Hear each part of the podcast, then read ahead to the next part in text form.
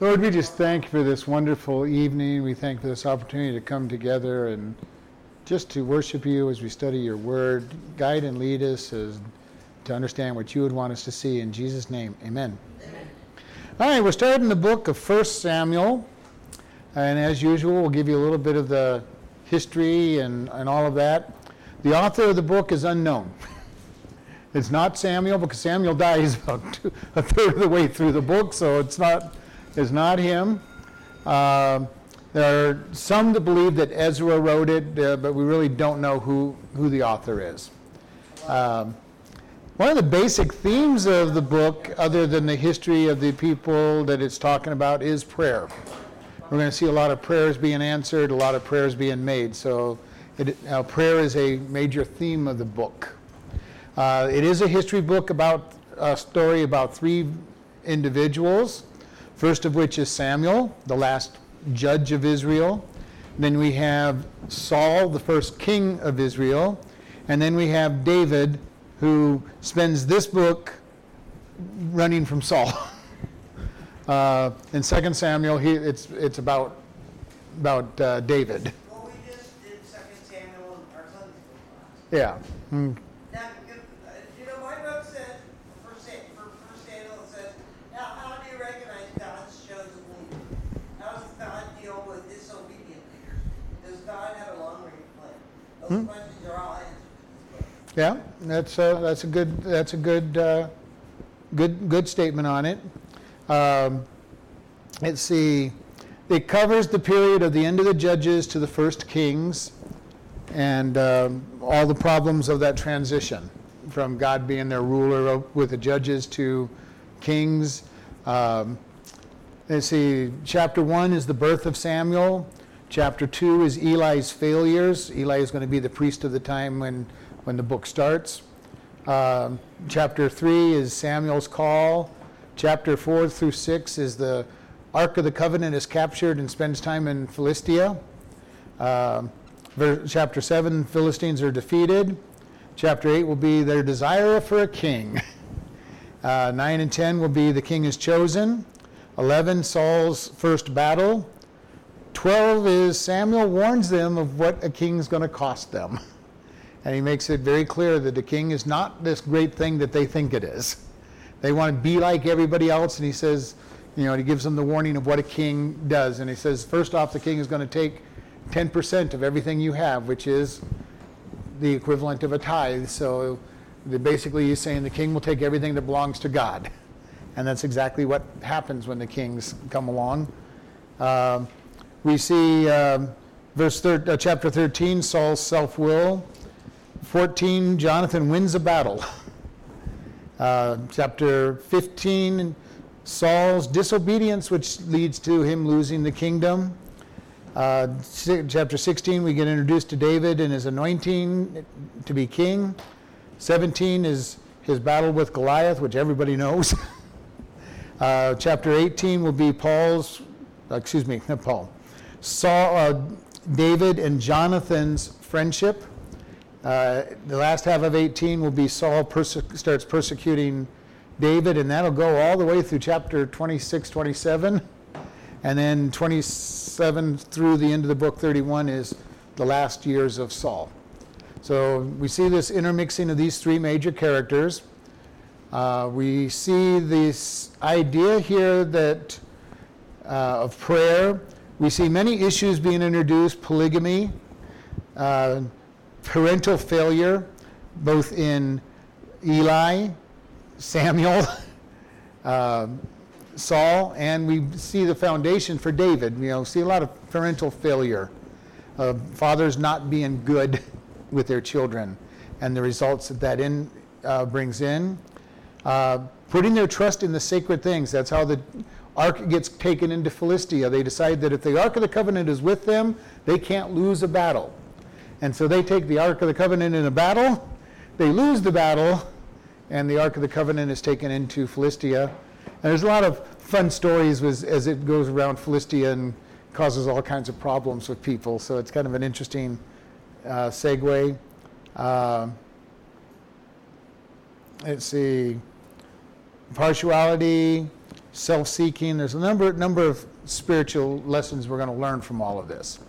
So we're going to get started on this uh, and move forward. 1 Samuel chapter 1, starting at verse 1.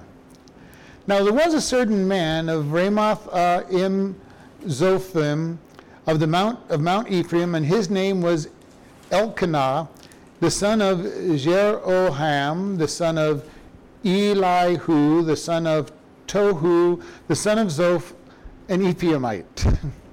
and he had two wives. The name of one was Hannah, and the name of the other was Peninnah. And Peninnah had children, but Hannah had no children.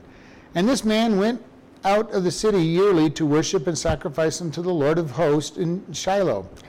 And the two sons of Eli, Hophni and Phinehas, the priest of the Lord, were there.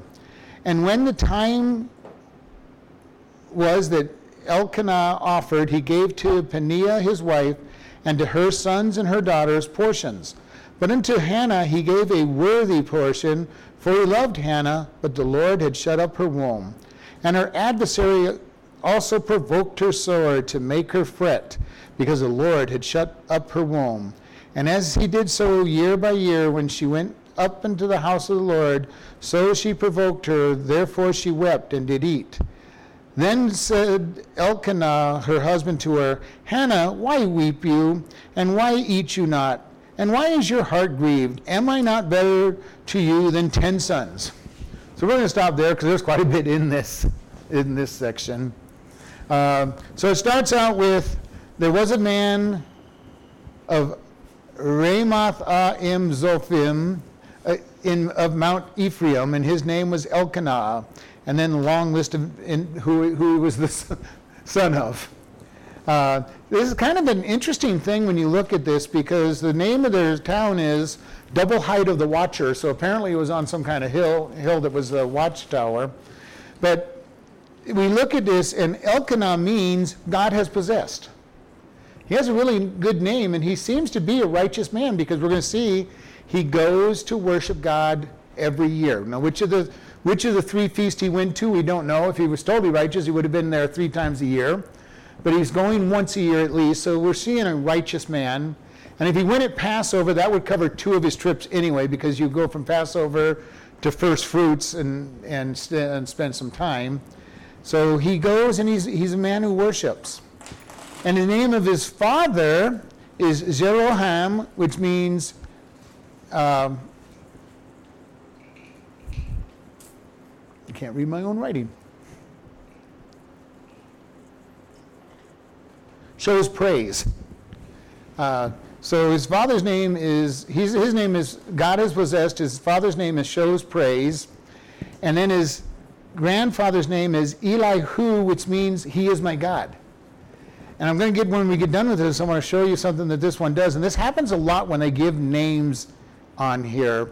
And he's the son of Tohu, which means lovely, the son of Zoph, which means honeycomb, and an Ephraite, which means fruitfulness.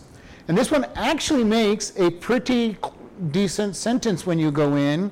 God is, God is possessed, showing praise. He is my God, lowly, honey, honeycombed in faithfulness. So this is quite an interesting statement of this list of names that were going in. And I don't know if it's consequential or uh, consequential or on purpose or just a consequence. But I just thought it was interesting when I was reading these and I looked on the edge of my Bible and here is, you know, somebody who is says is possessed and he shows his praise and that it's his God. And uh, then he's lowly and honeycombed with faithfulness. So it's kind of an interesting statement there. And but we see here a righteous man, but it says he has two wives. And people will point to the Bible and see, see, the Bible is all for polygamy. Well, the only problem is every time you see polygamy in the Bible, you see problems. All right? Going way back to the first polygamous in Genesis, and it says he had two wives and they caused him problems, and every time we see more than one wife, we see problems. Uh, Abraham is going to have problems because he takes Sarah and he takes the Ethiopian woman and ends up with problems. We see Jacob with what ends up being four wives, two wives and, a, and two concubines, which basically are wives, and he ends up with all kinds of problems and troubles. Uh, we see the epitome of polygamy in Solomon with you know, a, you know, a thousand women, but you know, and he has and he ends up being taken away from God and and going into you know problems because of the wives uh, leading him. We see David who has multiple wives and he ends up with problems. So we want to be careful. Just because the Bible says something happened does not mean that the Bible approves of what's happening.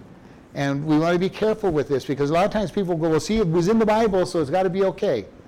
Well, look at, look at what happens because of some of those things you want to say are okay. And, you know, in this case, we're going to see problems, and it gives us a little picture of the strife that's going on. And this is one where El- Elkanah loves Hannah and doesn't really, doesn't say he doesn't love uh, Pinna, but it indicates that the one he really loves is Hannah. Now, did he get married to this other one because Hannah never had children for a long time, or was there some other thing going there? We don't know. It was not uncommon for polygamy in those in that particular period, and there's nothing there telling us why he has two wives. All right, but it does say there's one he loves, and doesn't really say that the other one is not loved, but it also doesn't say that she's loved but she has given him children, which is a big, big deal to, to them. And uh, it says Hannah, and you know, Hannah's name means grace. And the other girl's name is Peninnah, which means jewel, and she is not a jewel. She may she might have beauty, but her character is not that of some of a jewel for him. And it says that Peninnah had children and Hannah had no children. And this is going to be a big deal. In that day, if you did not have, if you were a wife and did not have children, you were looked at as if something was wrong with you, spiritually, not just physically. You were looked at, you must be a terrible sinner that God hasn't blessed you with children.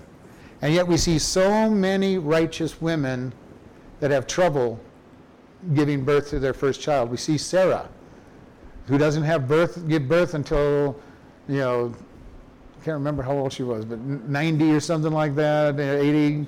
You know, she's, she's, she's, you know, when she, when the angel says she's going to give birth, she goes, well, it's impossible because I'm past, I'm, basically he was saying, I'm past menopause. I'm, I'm not even having periods anymore. I'm past the time of women is what it says in there. Uh, so she says, I'm not even having periods anymore. There's no way I can have a child. And God says, I can, I can restore and gets her, you know, gets her where she can physically have a child. That was Sarah. Uh, you know, we see that in, in Elizabeth when John the Baptist is born, you know, getting to the place where she says, you know, in her case, it doesn't say she's that old, but she's, they're losing hope. She's getting real close to that age. We see all these people in the scripture that God uses in a great way and yet, the reputation and the custom was if you didn't have a child by a certain time, then there was something wrong with you. You had done something to make God mad at you. And in this case, we have the story where God is going to do something great and in the birth of um, Samuel. Verse 3 says, And the man went up to the city yearly to worship and sacrifice to the Lord of hosts in Shiloh and remember, we said that when they, in, in the time of the judges, they set up the tabernacle in Shiloh. And it's going to remain in Shiloh until David moves it to Jerusalem to, to be worshiped there.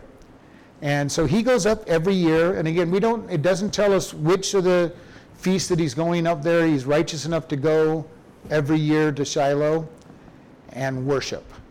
And, you know, think about this. In the Jewish law, every male was to go three times a year to the, uh, to the ta- tabernacle and later the temple to worship. Now, it could be that he went three times a year, but he took his family one time a year.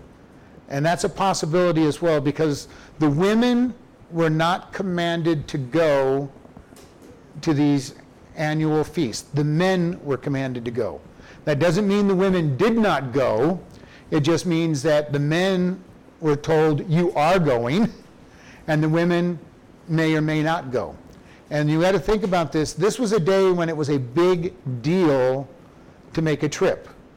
And many of these people, especially from, from any distance, to go to worship God for these big events might have been something that would keep you away from home for a month. And we think about when Moses, Moses, yeah, I'm having real names. Joseph and Mary went to Bethlehem for where Jesus was born so they could be taxed. They came on a place that was 300 miles away.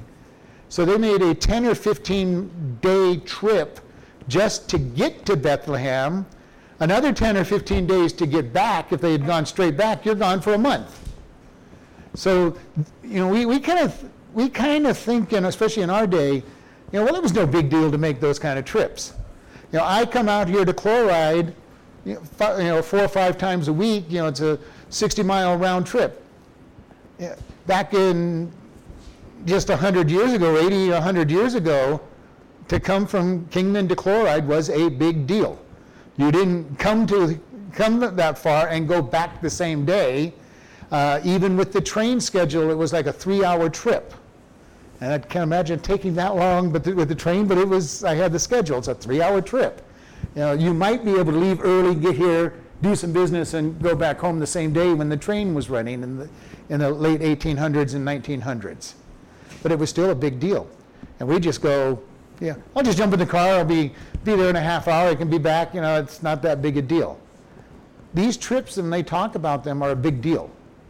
When you're walking, you're lucky to get 10 to 20 miles a day when you have to set up, set up your tent, break down your tent. And so we have a, this is a huge deal for him to make this trip. And uh, just trying to re-emphasize that with us because we kind of forget in our day, these trips were not something simple.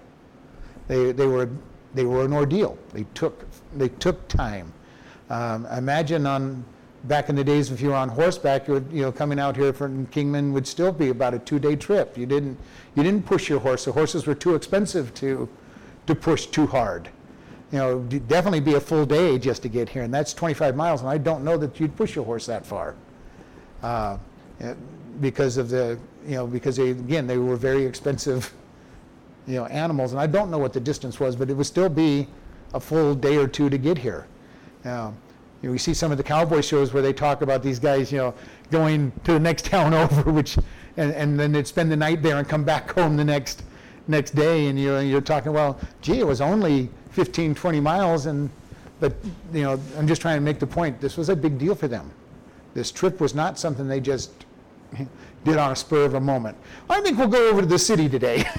you know, uh, we'll go out for dinner.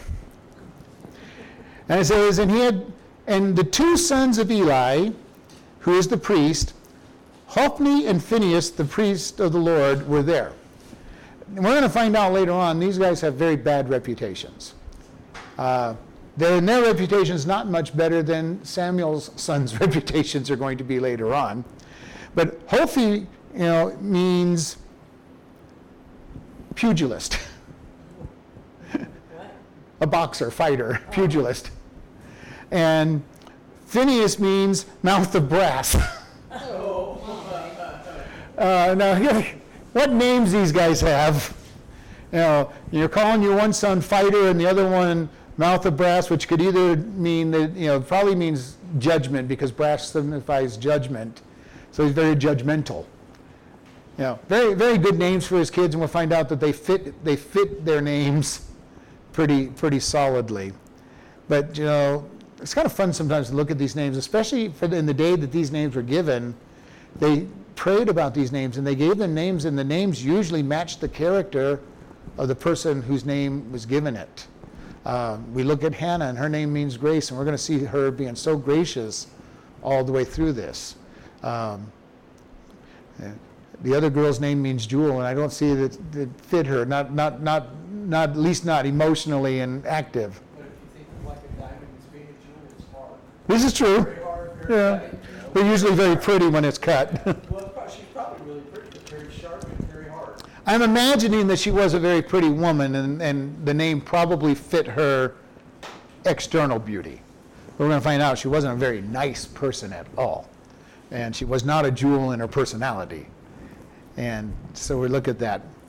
And verse 4 And when it came time that Elkanah offered, he gave Peninnah his wife and to her sons and daughters portions.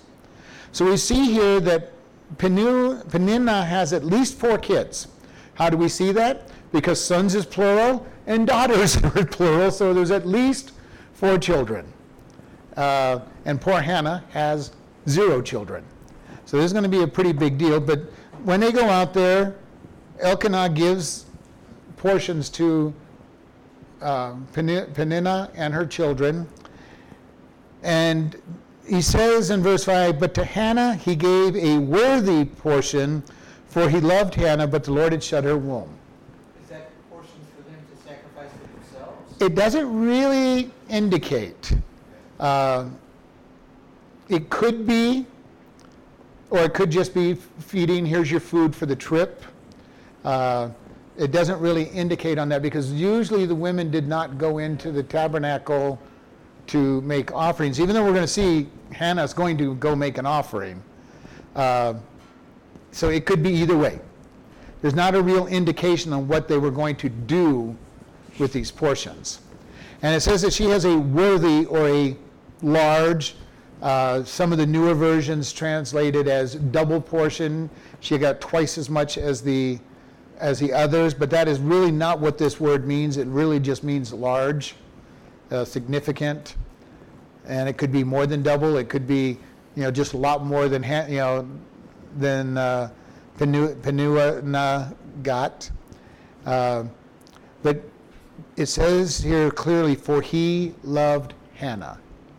And we see the same thing that, that uh, J- uh, Jacob has with his love for Rachel, and yet Leah is the one that has all the children. She ends up giving him half of all of his children, and or more than half of all of his children, where the other one's the one he loves gives him two.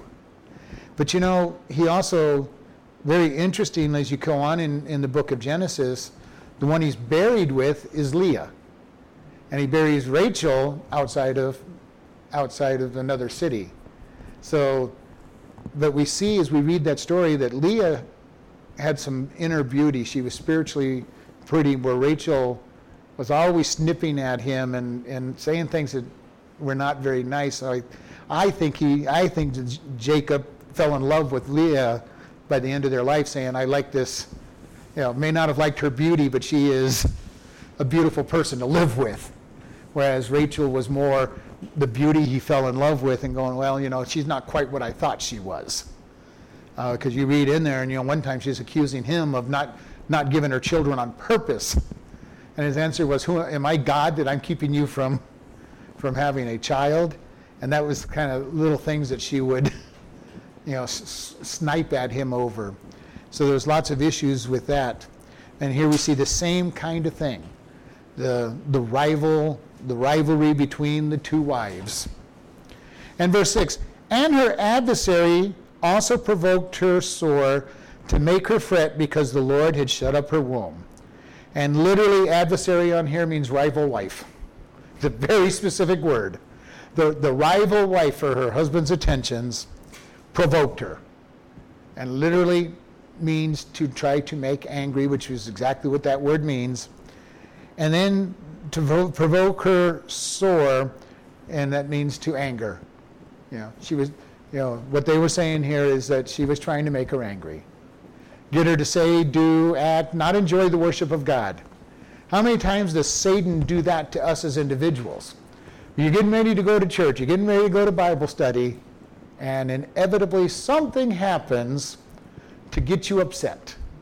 The, the husband and wife will have an argument, you'll end up with a flat tire, you'll get behind you know, an accident or something, and you'll be delayed, you won't be there as early as, as you want to. If you have a little child, the little child decides to mess their, mess their clothes up either by you know, using the right bathroom in it or just messing them up, and all of a sudden you have to stop everything, re-clean the kid, and go to church, and all of a sudden you're not in a good mood.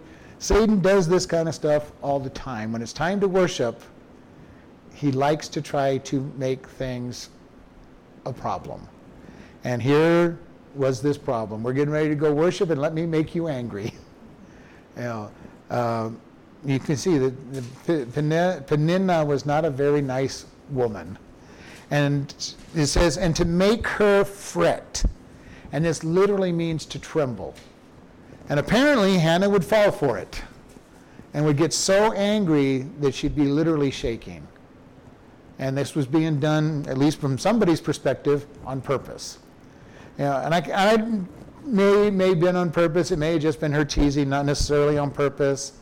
Uh, I always get concerned when somebody says something's being done on purpose because you don't know why that person's doing what they're doing in most cases. And I can remember fights with my brother, you know, at times, when I would swear that he was doing it on purpose. I'm sure he was just being him, but uh, not necessarily doing things on purpose to make me mad, but he was just being himself. And this may have been the case here. Uh, and we need to be very careful that we don't put motive behind things that are happening to us. Because usually our understanding of the motive is not correct. Because remember, we've talked about this. When the spies came back from spying out the promised land, 10 of the spies came back and they said, There are giants in the land. We look like grasshoppers in their eyes. And up till that point, they would have had a good report. Okay, there's big giants in here, and we look really small compared to them. But they added one more statement that was not true. And they see us as such. They had no ideas how the giants in the land saw them. They didn't walk up to the giants and, oh, by the way, you know, tell, me why, tell me what you think about us Israelites. That's why it's so dangerous to project. Yes, because you project your fears, your, your attitudes, your, your way of thinking onto other people. And it's a very dangerous thing because we find out later when Rahab tells them, you know, we're shaking in our boots. We're all afraid of you guys because of what the Lord did to Egypt and what he's been doing to all these other people. And I'm sure that it was the same testimony 40 years earlier when they had just come out of Israel, uh, Egypt and had everything being destroyed in Egypt, that those people were shaking in their boots. They were, they were afraid of them because Egypt was the mighty nation at that time. So we need to be very careful to not project why somebody's doing something.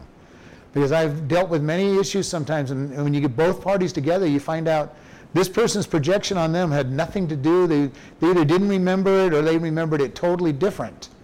You know, they had just come from a really bad fight with their with their neighbor, and then they and you came and they were they gave you a look that made you mad, and you could have swore they were mad at you. And they weren't mad at you. They were still they were still upset with their neighbor. You just happened to be the one that they weren't ready to talk to yet.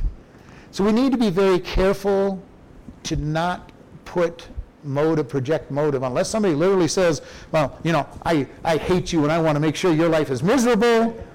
They, they may not be doing it on purpose. And we have to take this at its word that she was doing it on purpose. I don't know if she was or not. She is the rival wife. She may be just trying to make her miserable so that she's not ready to, to go to bed with Elkanah. You know, say, well, if I get her mad enough, she'll be, she won't be in the mood, and he'll come into me, and I'll get another child out of the deal. And so it could be something just that simple in her mind. But that's not the way it was written down in here. She's on purpose trying to make her mad. And we have to accept that for what it says. And, uh, and then it says, the Lord had shut her womb for whatever reason to make a mighty message that he's getting ready to make. You know, we've always got to remember the most important thing, we cover this so often, is God is good all the time and he always has a reason for what he's doing. Okay? If he hadn't shut Hannah's womb, then there wouldn't have been the prayer for, for a child and, and uh, Samuel would not have been born to be given to God because she was so happy to have her child. So God shut her womb so that she would be able to pray, have this child that she was willing to give back to God, and then he does great things. So we see the reason here as we get further in the story that God did all this. Now, does she understand it where she's at? Nope. All she knows is I can't have a baby. And I don't understand it. I come here, I worship God, I give in my sacrifices, I've been praying, I'm trying to be a good wife, I want to be a good mother, and God just won't let me have a child. How often do we get wrapped up in this kind of stuff? God, you're not doing what I think you should be doing when I think you should be doing it. And God says, I will do it all in the right time. And we just need to learn to rest. And I understand the hardest thing to do is rest sometimes. God, I really want to do, you know, fill in the blank on what you really want to do for God. And God says, just wait, be patient. We'll make it happen. You'll see it. And Hannah's like, God, I want this child. I'm not getting any younger, God. I want my child. Uh, and Pen- Peninnah is really trying to struggle to make her feel worthless and saying, well, eventually, you know, uh, eventually he's going to love me more than you because I'm giving him the kids. And if you remember, that was Leah's attitude. One of her children is, he will love me, you know, and she made the statement, because I've given him third or fourth son, I can't remember what it was, he will now love me rather than Leah, or rather than Rachel. And yet, she never got it during those times of that, that battle, and we don't know when, when his affection finally changed over and, and decided that Leah was going to be bur- buried with him. And it might have just been impractical. She gave me half the kids, and she's going to be with me. But I really do think he fell in love with her, because otherwise he'd have made sure the one he loved was buried with him for eternity. Uh, but we see here this whole issue, and she is looking at God. Probably her prayers are, God, what have I done? You know, forgive me. You know, uh, I know that I know that Elkanah loves me, and he says he loves me. He gives me this great gift every time we come to worship. You know, what have I done to not to deserve not having the kids, or what has she done to to deserve? And you could hear her saying that kind of stuff. Well, you know, look how special I am. I, God really loves me. I've got you know I've got all these kids. what, what are you? And she probably picked you know she probably did pick things out that Hannah had done. Well, you know, if you hadn't got mad at him on this occasion when he forgot your birthday, you know, you'd have these kids. you know, and I'm kind of picking something out of, you know, but I can picture her as doing these little things. You know, if you hadn't burnt his dinner that one night, you know, you, you, you, you'd be having all these kids. You know, who knows what her accusations were, but you can pic- picture these. These little things she'd be picking out and saying, you know, see, this is why. You know, you did this, you did that. Uh, and trying to make her mad, trying to get her upset. And that's what it says that she was doing it on purpose, trying to provoke her. And we see this. And verse 7 says, And he did this every year, and she went to the house of the Lord, and so she provoked her, and therefore she wept and did not eat. So can you imagine? We talked about these trips. Days out on the road. At home, they would have been able to be separated more. You know, Hannah could have gone to town or whatever, gone about her business, doing her, doing her things in her tents. But here they're on the road side by side camels or walking or whatever it is, you know, just nitpicking her the whole trip long. One or two tents being set up instead of the entire complex of tents or rooms in the house when she's back home. So this is a chance that she's getting just nitpicked the whole way, no matter how many days it was, and we don't, and I didn't calculate how far the, the place is from Shiloh. But, he, but even if it's only a day or two's trip, it's still a big deal. And she's being picked on. And it says she's being picked on so much that she wept and wouldn't eat. Now, I don't know if Peninnah was a, an extremely good antagonist or if Hannah was just so, so tender-hearted and easy, easy, easy to uh, upset. And I think she's kind of easy to upset because you look at this list, list of things. She's there to, to provoke her. She's getting so mad, she's trembling. Now she's crying. Uh, and either it's either the one was a really good antagonist, which is probably true, and the other one may have just been a little too easy. Uh, you know, how many of us have seen met people who wear their feelings on their sleeves? Uh, somebody just looks at them bad and they break out into tears and have been have been persecuted. You got another person who can be browbeat, you know, all day long and let it just roll off their, roll off them without any, without any problems. So where we were on this one, I don't know. But Hannah is, by the end of the day, in tears. And probably was, you know, be told, you know, God's mad at you because you, otherwise you'd have kids because that was what the culture taught them. Remember when we talked about Job, Job's teaching was that if you followed God you'd be rich. So when he lost everything, his friends, disciples that he'd taught, rightfully told him that he deserved, had done something and deserved what he was going through. Because that was their theology. As long as you obey God, you will be blessed. If you're not blessed, you've been disobedient. So in this case, he's all day long being told, you know, what, what did you do? What have you done that's gotten you in so much trouble with God that you won't have a child? And maybe even helping her remember some things, who knows? Uh, but it got to the place where, you know, she was just totally upset, trembling mad, upset, couldn't sleep, didn't want to eat, crying. And Elkanah comes along and he gives her a really great encouragement. You know, uh, comes up to her and says, Hannah, why are you weeping and why are why don't you eat and why is your heart grieved? Am I not better than ten sons? you know, aren't I as good as all these boys, all these children that you want? I, I'm sure he's trying to encourage her in his, in his way, but you know, it's not much encouragement in a, in a place and a time that says if you don't have children, you're not, you're not being blessed by God, you're being cursed by God. Uh, and I'm sure he was trying to be nice to her and say, well, you know, I love you so much, and I, I should be more important to you than any number of any number of children. Uh, why he picked ten, I don't know, but uh, but you know, um, I am sure that uh, Hannah did not take that very well. Uh, there's probably grudgingly, yes, I know you love me, but you know, I want I want some children. And this is the problem sometimes when we look at something that we want, we can be miserable. Uh, we can be very miserable when we look to God and say, God, and even if it's a good thing, God, I just want to do whatever it is, and I'm being prevented to, uh, uh, to do it. And we could get so wrapped up in what we don't have sometimes that we forget all the blessings that we do have. Now, the bulletin we put on the back of the bulletin Adam and Eve in the Garden of Eden could eat of any tree that they wanted to eat. How many trees in the garden were, had fruit in it? I don't know. Let's say it was only 100. I'm sure there were more than 100. But God says, this one tree you can't eat. And what do they concentrate? Not the 99 things they could do or more, but the one thing they could not do.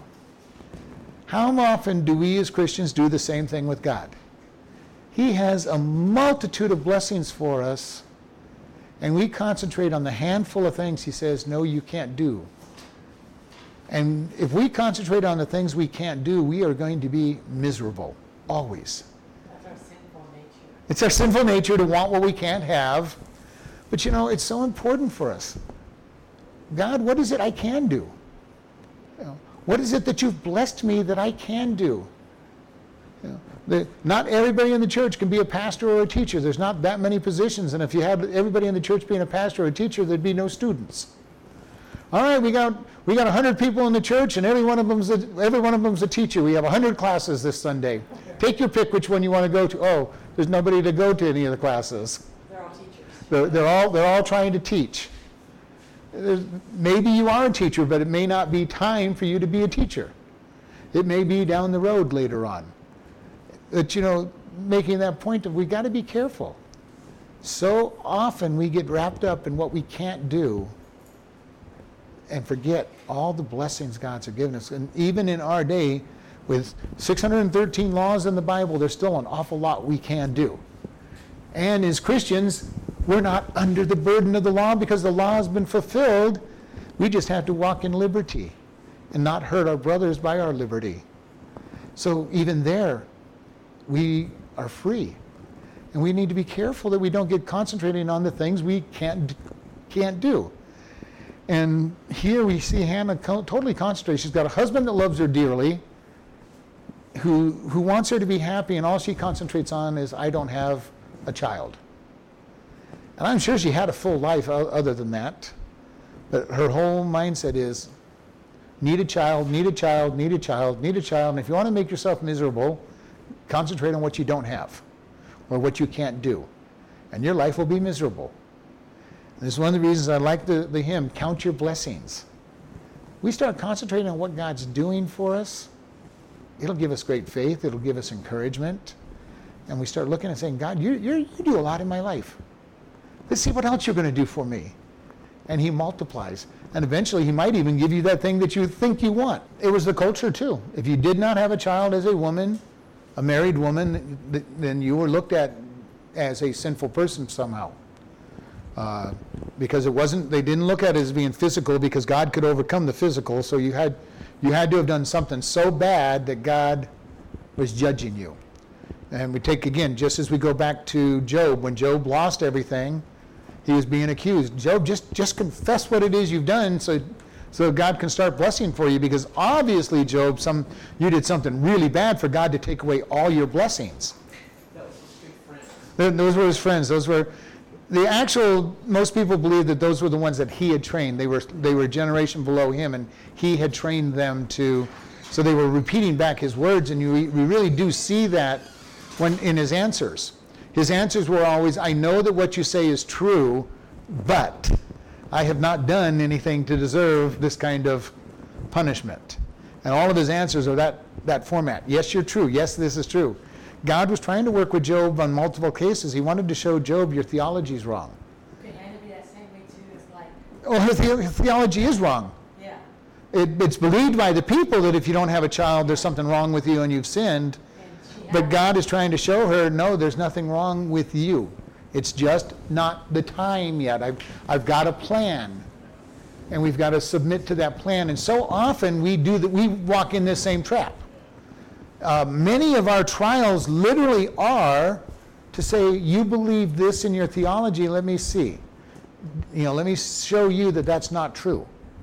People who believe that God is a big meanie up in the sky just waiting to hit them over the top of the head if they dare to do anything will be challenged with step out and do something frequently and get over your fear and live, live for God.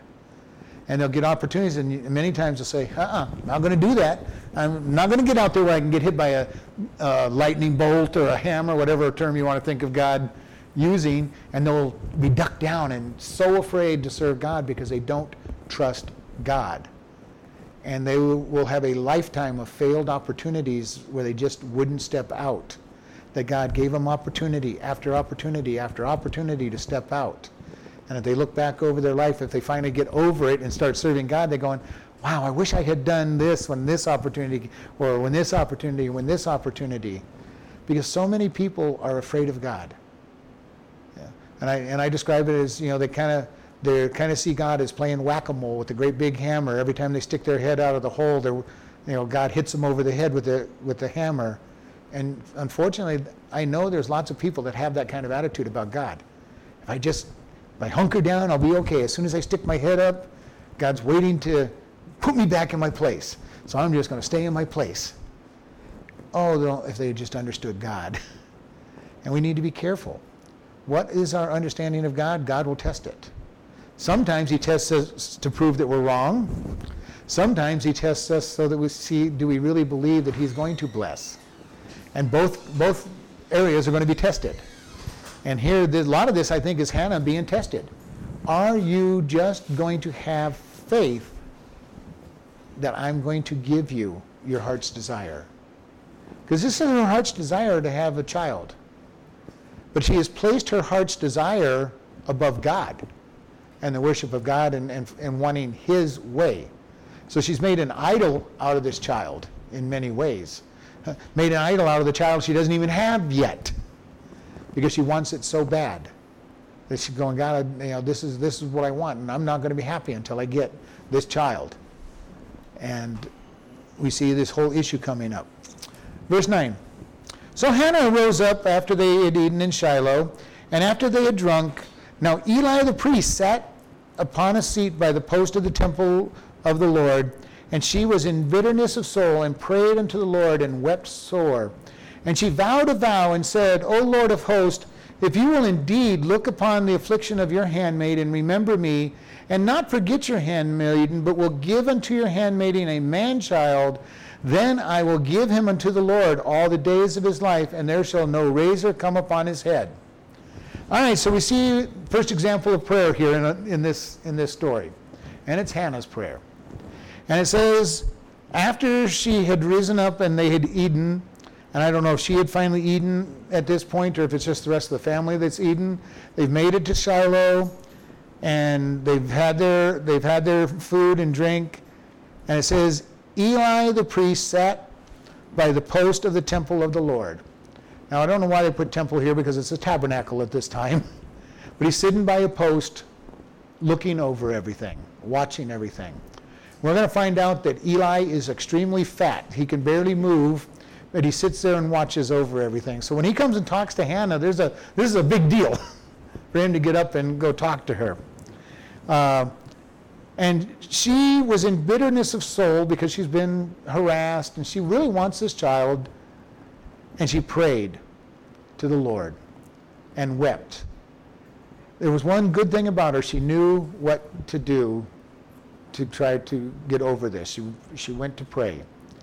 And this was at a time when almost every time we see prayer in the Old Testament, it's at the tabernacle or the temple.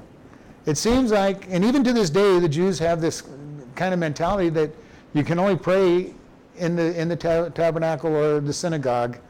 And the idea of just praying outside of those two is almost foreign to them. Not completely foreign to them, but kind of foreign to them. And if a Jew is, if a Jew does pray, they will outside of the tabernacle or the synagogue, they will pray facing the tabernacle or the synagogue. And if we read David's story, he got up three times a day and prayed facing Jerusalem. They would calculate which direction Jerusalem's at, and they would pray toward Jerusalem with the idea that I'm looking at the temple. I'm looking at the temple. I'm looking at the tabernacle. And we see even the synagogues and the and the temples that the Jews build outside of you know outside of Jerusalem, everything is built so that it faces Jerusalem. So that when they're worshiping, they're worshiping toward Jerusalem because it's the most important city that they have. And that's where the temple belongs. They're waiting for the temple to be built. So until then, the city itself is prayed toward. And the Jews have this big problem. They have idols of sacred things. Uh, we see in here that the, the Ark of the Covenant is that idol. If it goes into battle, we can't lose. Uh, in a Jewish synagogue, when they get ready to, to read the Word of God, it's quite a ceremony they do. They go up and unlock or at least open a cabinet in which the Torah sits. And it's a scroll, the one they use for, for teaching, at least in the two that I've seen. It's a great big scroll, and it's covered. And they take it out in great ceremony and they parade it around the around, and everybody's reaching out and touching the Torah, the cloth of it, and they make a big deal. And when I saw the both times I've seen this, it was both very interesting and yet very disturbing. That was a very reformed, reformed uh, synagogue then, because the conservative or Orthodox Jew won't touch the Torah. Well, they reached to it. The, the Orthodox I saw did, and the Reformed did. They didn't actually touch it, but they reached out to it. But it, it had this whole picture to me. It's like, okay, they're really lifting up the Word of God, but yet the attitude you saw with it was also that this was almost an idol. You know, this is this has gone way beyond just just lifting up God's word. And I'm not sure how each because I can just look tell you how I saw it as a Gentile looking at it without anybody explaining to me what was going on. I knew what it was that they had picked up, and I saw what was going on, and it it had it both genuinely what a wonderful thing and at the same time almost a horrifying you know this is almost going way too far of worship of this but if you're going to worship god's word at least it's something worth worshiping but uh, but we also see this the whole idea of the temple and and the jews for before jerusalem was taken we're looking at this is god's city the temple's here it will never ever be taken because this is where god dwells we won't lose it. And even all the way up to the day that they finally lose Jerusalem and the temple is destroyed, there's this attitude of we can't lose. You know, we can't lose. This is Jerusalem. This is God's God's city. He, all these miracles He's done to keep us in our city, and they had lifted up the city to that idolatry place, even though they weren't following God, worshiping God in any way, shape, or form. This is God's city. You know, nothing nothing will happen to it because this is this is God. God dwells here. You know, granted we put idols of other gods in there, but this is God's city. and so we see this whole process going on, and she is in the tabernacle or at the tabernacle weeping. And it says that she gives this prayer, and this is her, her prayer in the form of a vow. Lord, if you will look at, look at me and remember me and forget for, and not forget me, and you will give me a man child or a boy, a little boy, I'll give him back to you. Now, this is kind of an interesting prayer. God, give me the child I really, really want, the boy that I want, and I will put him back in the temple to serve you all of his days. But at least, but you know, we kind of laugh at that. But in, in her mind, I've had my child. I can't be accused of being being a wicked woman or, or unblessed woman. I've had my child. I've given him back to the church. I don't get to raise him, but I've had my child. And you know, it's quite a prayer. And she says, you know, and no razor will touch his head. Now, we've talked about this before. We talked about this in Gideon. We talked about it in there. This is basically laying down the foundation of the Nazarite vow. She's not talking about alcohol or anything, but she's saying he will not cut his head. His hair will not be cut. Now, it's going to be a long time that he's going to walk around with no, no haircut. Um, and I don't know. I don't know how this works out by the time he gets older, because he's going to live a long time.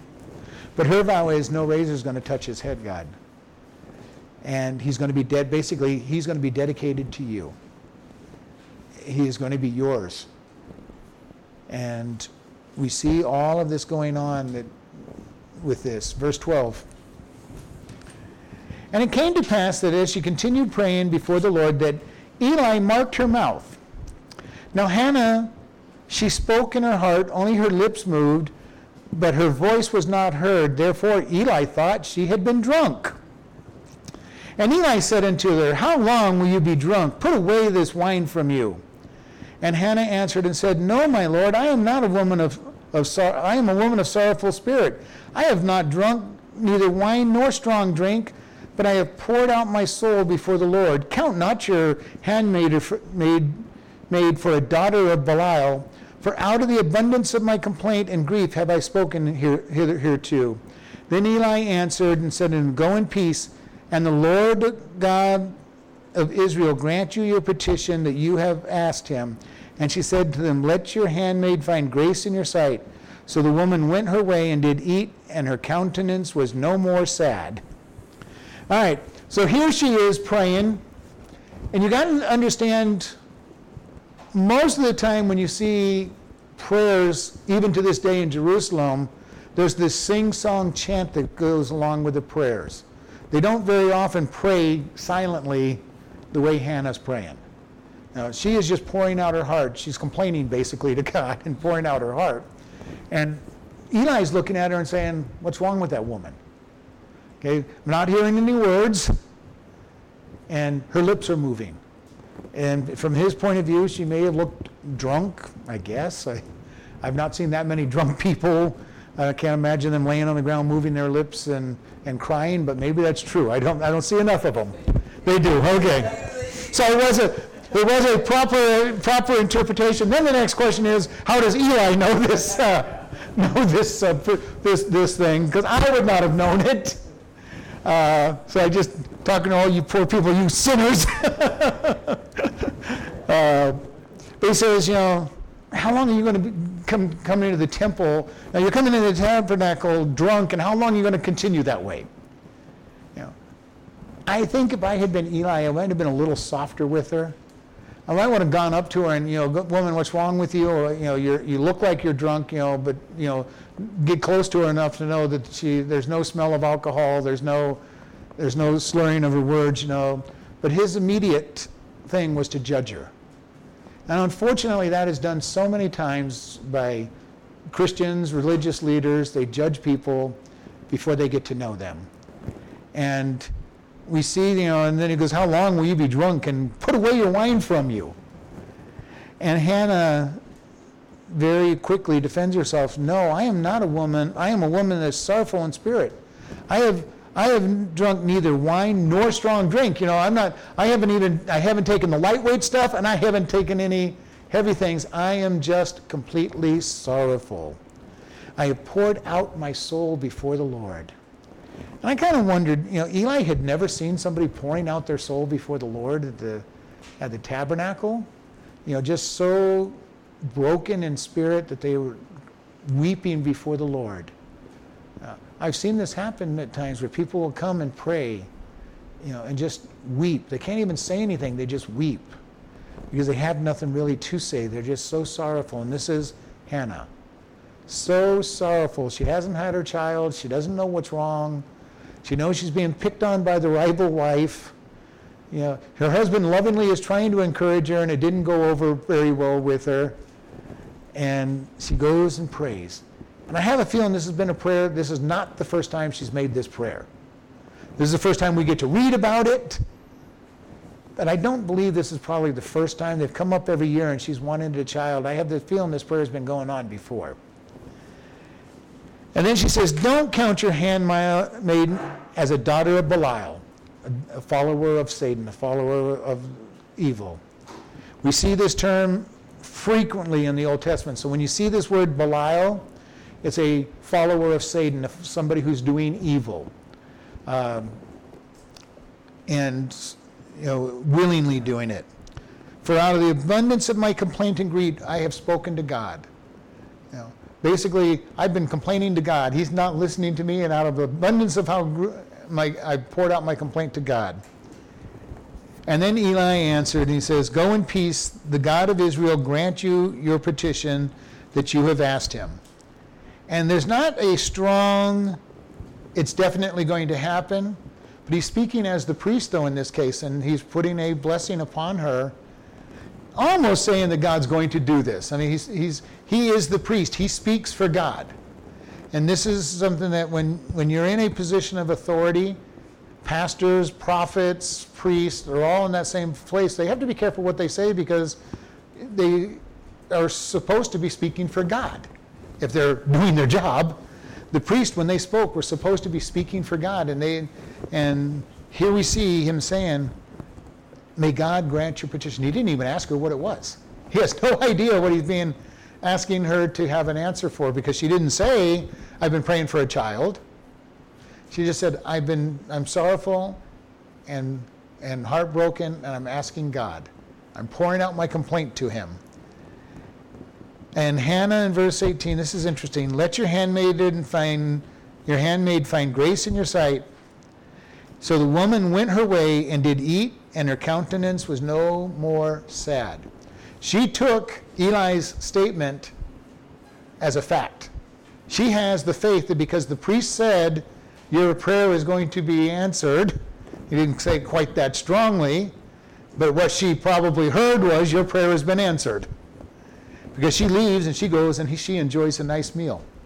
Which kind of indicates to me before she came that she hadn't eaten, the rest of the family had. And it says she was no more sad.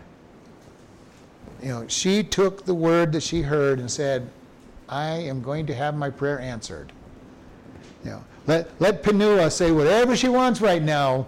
I'm going to have I'm going to have this child and he's going to come back to the he's going to come back and be dedicated to God.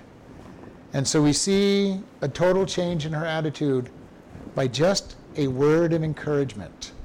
And I think about this we as Christians have great opportunity to build up and edify one another.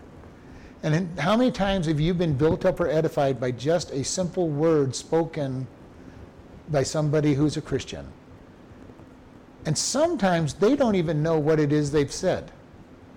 I've had times when God has had me say something and I'm going, I don't understand why you're saying this, but you see the smile come across somebody's face when you say it.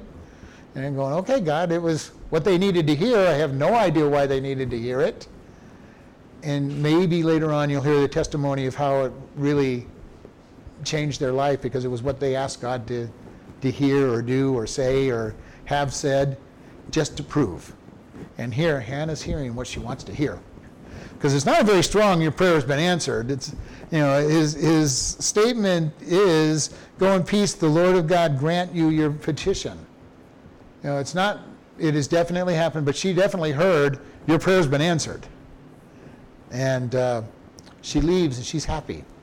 She's on cloud nine and nothing's going to bring her down. She might even be on cloud 12 or 13. You know, nothing's bringing her down at this point. I'm going to have, I'm going to have my baby and it's going to be a boy.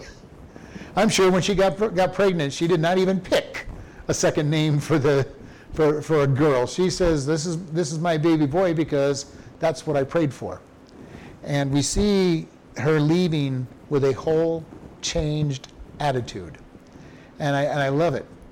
Having that much faith that God has answered because of just a simple statement. How many times do we listen to a message and God will say, This is your message? And we might grab hold of it for a little while, but when we don't get an immediate answer, we kind of forget and let it go by the wayside. Oh, we need to be so careful about these things. God wants us to hold on. And when we've been given a promise or we feel that we've been given a promise, we need to hold on to that promise no matter how long it takes for it to come true. And sometimes it takes a long time. I knew I was supposed to be a pastor, and it only took uh, three decades for it to happen. All right? Uh, now, I could have forced it to happen earlier, but it wasn't, I waited patiently. We want to be very careful. Do we wait patiently and do we hold on to what God says? Because that patience sometimes is the hardest thing to do. You know, God, I know you said this is going to happen in my life, but you know, it's been three minutes and it hasn't happened.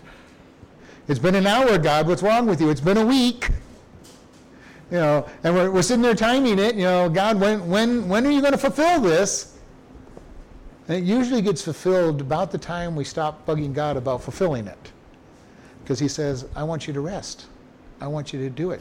Or worse yet, we try to make it happen in our own strength, and God says, "No, it wasn't time yet." And we watch the wreckage of our life when we try to make something happen. We want to be very careful and just rest. Christianity and walking with God is one of the easiest things when we just learn to rest. And that doesn't mean we do nothing whatsoever. It just means we don't panic, we don't try to push it. We just let God work it out. Let Him open the doors and make things happen. And we see this prayer that Hannah's going to make, and it's going to get answered. In this case, it's going to be answered pretty quick. Then she's going to get her get her child that she's wanting, and she does what she said. She gives him back to God, as we're going to find out. And the sad thing is, so many people make a vow to God, they make a promise to God, and then they forget to keep their part of the promise when God fulfills it. May we never be like that. May we, always be the ones that keep our word with God and obey Him. Let's close in prayer. Lord, we just thank you for this day. We thank you for this opportunity we have to learn, learn about you. Lord, as we just thank you for Hannah's faithfulness to go before you for her needs, and that you are going to give her her answer. And we just thank you and ask you to give us wonderful time and bless us as we go about our day. In Jesus' name, amen.